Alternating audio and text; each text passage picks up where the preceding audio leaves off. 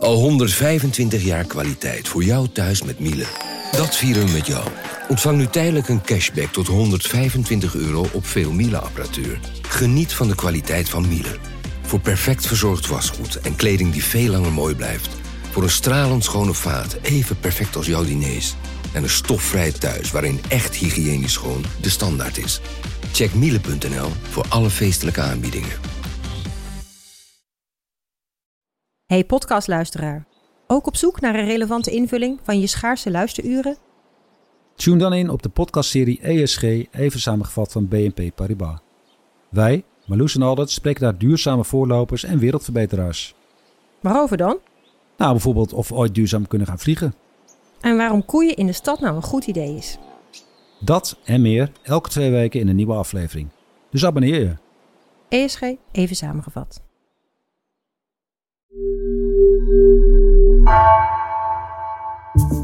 Vanaf de redactie van NRC het verhaal van vandaag. Mijn naam is Floor Boon.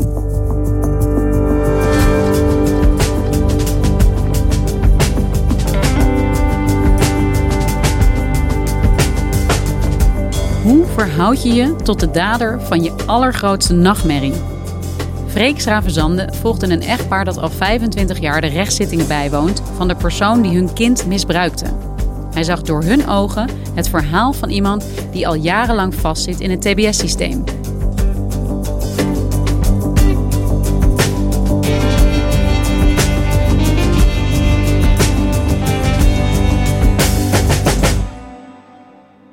Ik kwam in een uh, klein rechtszaaltje ergens achteraf in een uh, gerechtsgebouw in Leeuwarden.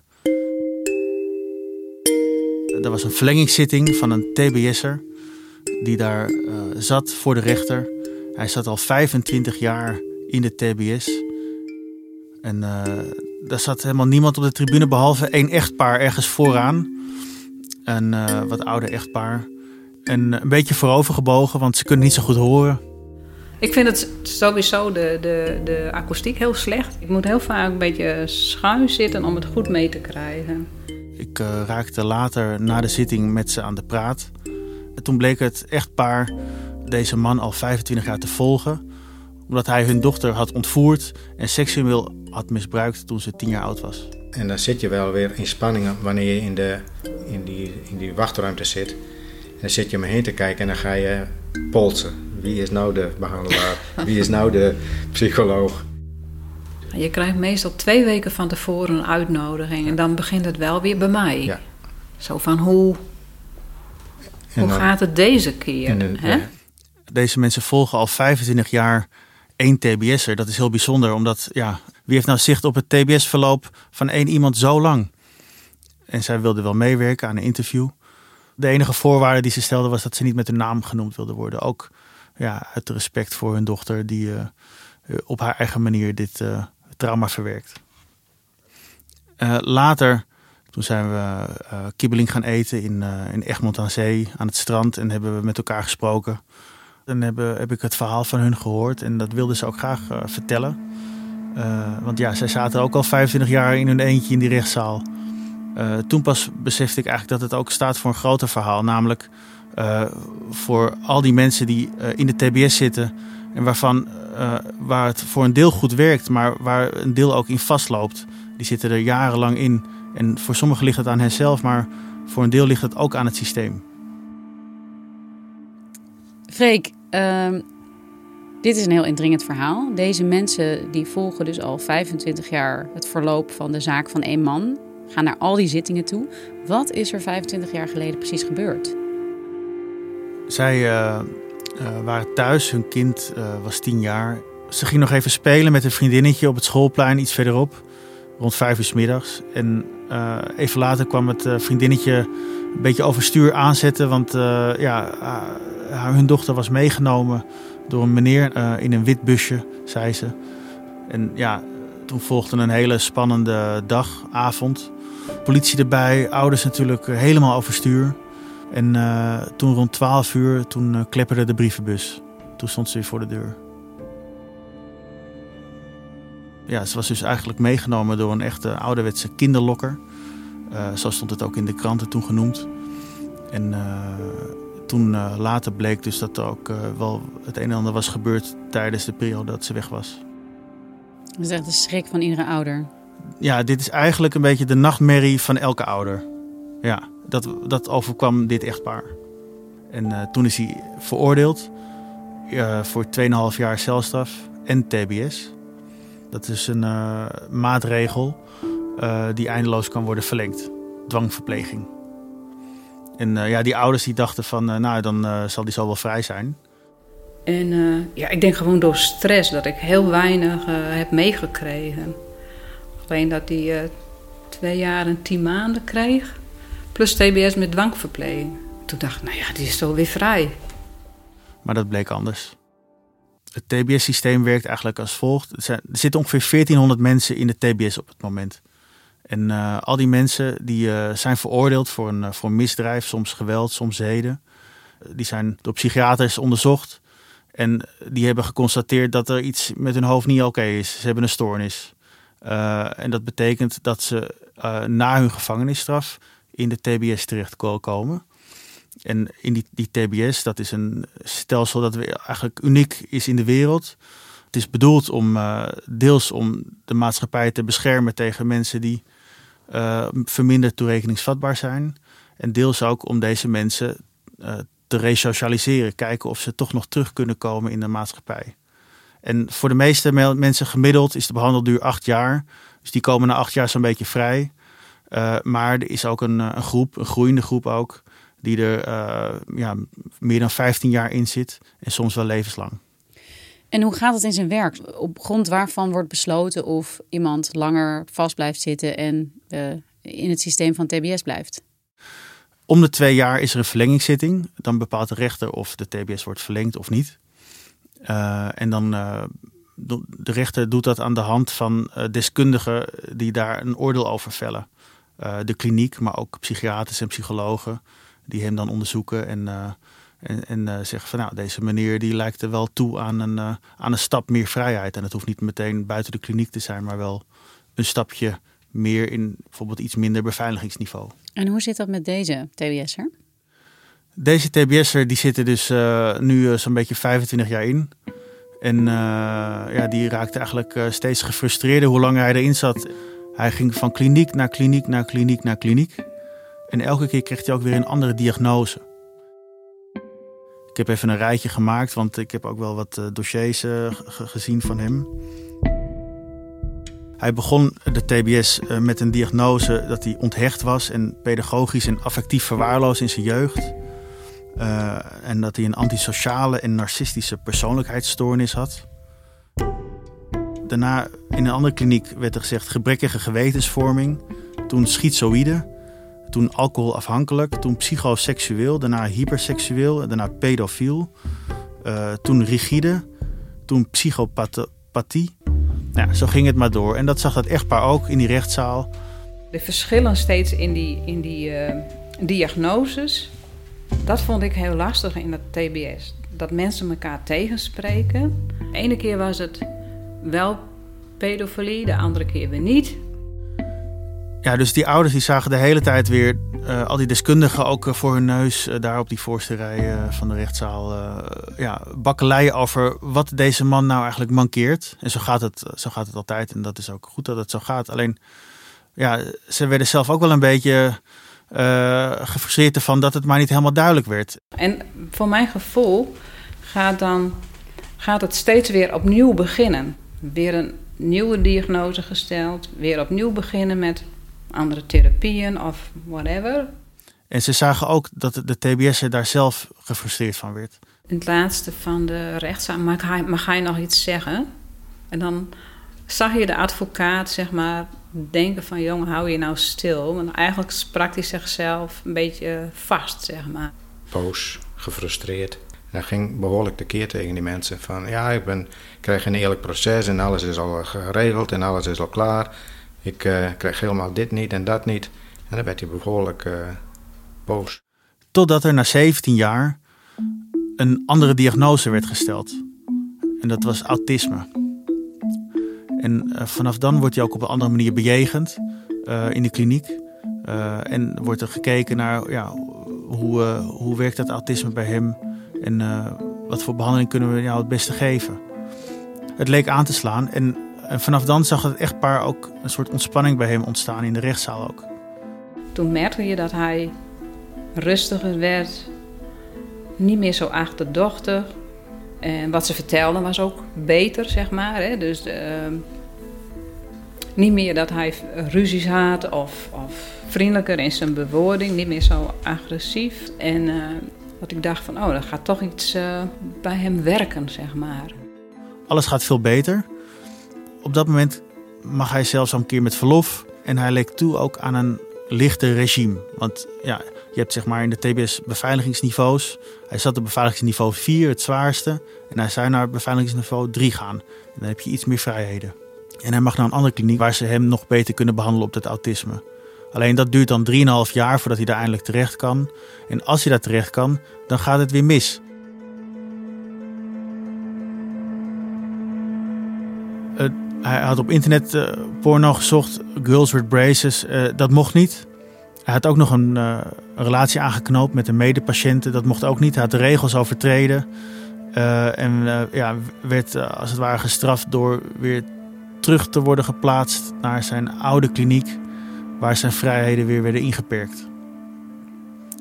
En de ouders zagen toen hij terugkwam en zijn kans was verkeken, zagen ze weer de oude TBS'er voor zich die ze altijd al zagen. Maar misschien nog wel nog gefrustreerder dan die al was. Omdat ja, hij zat weer op zijn oude plek en had het gevoel dat er nog steeds niks was verbeterd. Hij zit nu al ruim twee jaar in Almere. Zonder behandeling. Zonder behandeling. Dat is toch heel frustrerend, lijkt mij. Dat het zo lang moet duren. En Freek, jij beschrijft hier eigenlijk het proces dat deze man doormaakt in die 25 jaar door de ogen van de ouders. Um, maar hij heeft hun kind iets vreselijks aangedaan. En tegelijkertijd hoor ik ook ergens iets van ja, begrip dat ze voor deze man opbrengen. Klopt dat? Begrip is een groot woord, uh, maar ze, zijn, ze volgen hem ook om, uh, om wel beter te kunnen begrijpen waarom uh, zo iemand dit bij hun dochter heeft gedaan ooit. En je, wat ik wel bijzonder vond ook was dat ze ook daar niet zelf met elkaar niet helemaal over eens zijn. Uh, de vader die uh, voelt nog steeds haat. Zie, ik zat altijd met een, uh, de beginjaren van echt met wraakgevoelens. Absoluut. Haat. Haatgevoelens naar hem toe. Van jongen, jongen, jongen, wat heb je gedaan? En de moeder die voelt wel meer, die denkt ook wel eens van ja, wat nou als het je eigen zoon is? Als moeder denk ik is dat ook een ander gevoel. Als je sommige dingen ook leest in die rapportages, dan denk ik, ja, dat is eigenlijk geen wonder dat, dat een kind dan dat het misgaat met een kind. Ze probeert een andere perspectief te begrijpen. Ze probeert het te begrijpen, ja. Maar voor haar is het ook belangrijk om niet in haat te leven. Ik heb wel eens iets over gelezen, over vergeven. Vergeven kun je ook doen voor jezelf dat je zelf daardoor makkelijker erover kunt denken. De ouders hebben daar in het begin ook best wel wat ruzie over gehad in uh, die eerste jaren. En nu hebben ze daar wel respect voor. Ze respecteren dat van elkaar, dat ze er anders over denken. Oh, in het begin hadden we daar wel ruzie over. Ja, we hebben ruzie gehad en... Uh, Niks zeggen tegen elkaar. Er niet meer over hebben. het ging niet goed. Nee. We zijn er later wel... Uh, met z'n tweeën sterker uitgekomen. Maar uh, in het beginjaren dat, uh, ja, werd het wel, was het wel even heftig. Ja. En uiteindelijk, deze mensen zitten hier te kijken naar de dader die hun dochter iets vreselijks heeft aangedaan. Hoe ga je om met mensen die de meest vreselijke misdaden hebben begaan, maar tegelijkertijd natuurlijk toch ook mens zijn? Ja, dat, dat is voor hun natuurlijk ook een hele worsteling. Uh, en bij hun is wel de, de, de woede is, is gaan liggen. En ze zien nu natuurlijk ook gewoon uh, ja, een, een, man zitten die ouder is geworden. Die nu 50 is. En uh, ja, ook niet echt meer perspectief ziet of zo. Maar ze zijn vooral ook blij dat, dat, dat hij daar nog zit ook. Maar ze zien ook dat het systeem voor hem niet werkt. Wat ze zien is dat dat al die behandelaren uh, zijn nu 10, 12 zittingen hebben ze meegemaakt. 10, 12 rechtszittingen. En elke keer zijn er weer nieuwe behandelaren die weer iets anders van hem vinden. Sommigen kennen hem nog amper. En ja, juist natuurlijk ook iemand met autisme kan ook behoefte hebben aan vastigheid, aan structuur, aan een soort basis. En dat is in de TBS ook toch moeilijk te, te bieden voor hem. Eén keer was er iemand die zei: Ik heb hem nog niet zo lang onder mijn hoede. Ik dacht, ja, maar wat doen we hier dan? Ik ken hem nog niet zo lang. Dacht ik, ja, waarom zitten we hier dan? Ja, dat is een beetje een gebed zonder einde, zeg maar. Is het eigenlijk uniek dat deze man zo lang vastzit op een ogenschijnlijk korte gevangenisstraf van 2,5 jaar, maar dat die TBS zo ontzettend lang voortduurt? Nou, eh, het is, het is natuurlijk, deze maar een heel klein deel dat zo lang in de TBS zit. Maar wat niet uniek is, is dat er veel frustratie onder TBS'ers ook is over de manier uh, hoe het systeem in elkaar zit. Namelijk telkens weer andere behandelaren. Dat is ook misschien moeilijk om daar iets aan te doen, maar het is wel een frustratie die er bij veel TBS'ers is. Dus eigenlijk zou het beter zijn als zo iemand ja, in op één plek zou kunnen zijn en zijn hele traject van 25 of misschien wel levenslang ja, bij dezelfde behandelaren zou kunnen blijven. Je zou hopen dat er op een of andere manier inderdaad dat behandelaren langer aan hun patiënten gekoppeld blijven of zo. Maar ja, dat is niet de realiteit, want uh, dat uh, valt mij ook op dat er heel veel uh, behandelaren zijn ja, zelfstandigen en die gaan weer naar een volgende kliniek. en dat maakt het allemaal natuurlijk, ja, ook voor een TBS'er maakt het het onvoorspelbaar. En dit is vanuit het perspectief van resocialisatie, dat het in het geval van deze man dus niet lukt eigenlijk. Intussen, uh, dat andere punt, blijft de maatschappij wel beschermd tegen hem. Ja, werkt het vanuit dat oogpunt dan wel? Ja, ja, klopt. En daar is de TBS ook voor bedoeld. En uh, het aantal opleggingen van TBS, uh, dat, dat, dat, dat, dat golft ook een beetje zo door de tijd heen. En dat is ook een soort reflectie van hoe wij als samenleving over dit soort mensen denken. En wat je nu bijvoorbeeld ziet na de zaak Anne Faber, waarbij uh, Michael P., de, de, de, studenten toen had uh, uh, omgebracht en ook seksueel misbruikt. Um, toen zag je dat het aantal opleggingen van TBS enorm is toegenomen. En ook het aantal beëindigingen heel erg is afgenomen. Dat betekent dat rechters die reflectief zijn eigenlijk aan hoe wij als samenleving over dit soort mensen denken, denken van oké, we gaan iemand eerder TBS opleggen, maar we, zullen iemand, we durven iemand ook niet snel meer naar buiten te laten ter bescherming van de samenleving.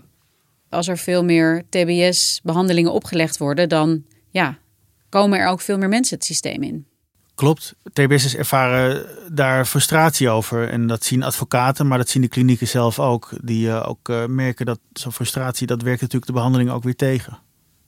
En dat heeft natuurlijk ook meteen consequenties voor mensen als deze ouders die hem volgen. Maar wat ik me eigenlijk de hele tijd afvraag, waarom zijn zij hem zo blijven volgen al die 25 jaar? Dat is echt, ja, misschien wel het ergste dat je jezelf ook kunt aandoen, en kan ik me voorstellen. Ja, eh, twee redenen. Uh, de eerste is dat ze gewoon toch ook de zekerheid willen dat hij weer uh, verlenging van zijn TBS krijgt, zodat ze niet bang hoeft te zijn dat hij uh, op straat komt te staan en uh, misschien opnieuw iets met iemand doet. Is hij genoeg genezen op een gegeven moment om weer de maatschappij in te kunnen? Ik denk het niet. Uh, de andere reden is dat ze ook willen begrijpen wie hij is en waarom hij heeft gedaan wat hij heeft gedaan. En hoe vaker ze hem zien, hoe meer ze ook misschien wel ja, toch een beetje in zijn hoofd kunnen kruipen. Wij willen gewoon kijken hoe het gaat met hem. Dat klinkt misschien vreemd. Maar we willen gewoon weten hoe stelt, staat het ervoor, hoe is hij ontwikkeld, hoe wordt hij goed behandeld. Maar bij mij zit nog steeds de boosheid, hè? van heeft mijn kind iets gedaan? En uh, niet zo zijn ook natuurlijk. Zit er een eindpunt aan het verhaal voor deze mensen? Is het ooit klaar? Nee, zij, uh, zij zullen hem uh, altijd blijven volgen. Hoe oud hij ook wordt. En dan, ja, dan gaat het zoals het eigenlijk altijd gaat. Ze krijgt dan bericht van het Openbaar Ministerie dat, uh, dat er een uh, zitting is over twee weken. En ze zijn altijd al een beetje zenuwachtig vanaf dan. Van ja, wat zal er allemaal op de zitting gezegd worden? En dan als het zover is die dag, dan gaan ze erheen met de auto. En dan uh, gaan ze daar zitten, ook weer op die voorste rij. En dan zien ze hem binnenkomen. Nou, alweer wat ouder geworden, zien ze dan weer. En dan, als de zitting voorbij is, dan gaan ze naar de overkant. Naar een café waar ze altijd heen gaan. En dan gaan we koffie drinken, wat lekkers erbij. Met gebak of een broodje. Dan hebben Ja. we het er soms niet eens over. Nee. Het is net of moet je dat allemaal Het, eh, tot je nemen of zo. het wordt buiten een, ge- een gewoonte.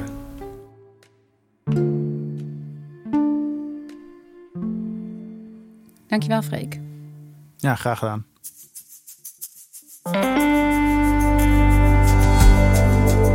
Je luisterde naar vandaag, een podcast van NRC.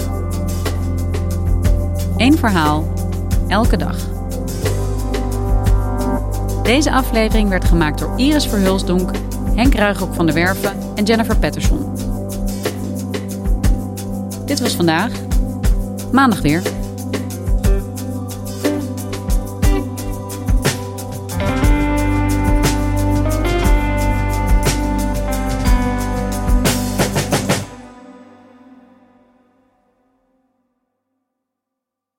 Technologie lijkt tegenwoordig het antwoord op iedere uitdaging. Bij PwC zien we dit anders. Als we de potentie van technologie willen benutten, kunnen we niet zonder een menselijk perspectief. Human-led, tech-powered noemen we dat. Ga naar pwc.nl.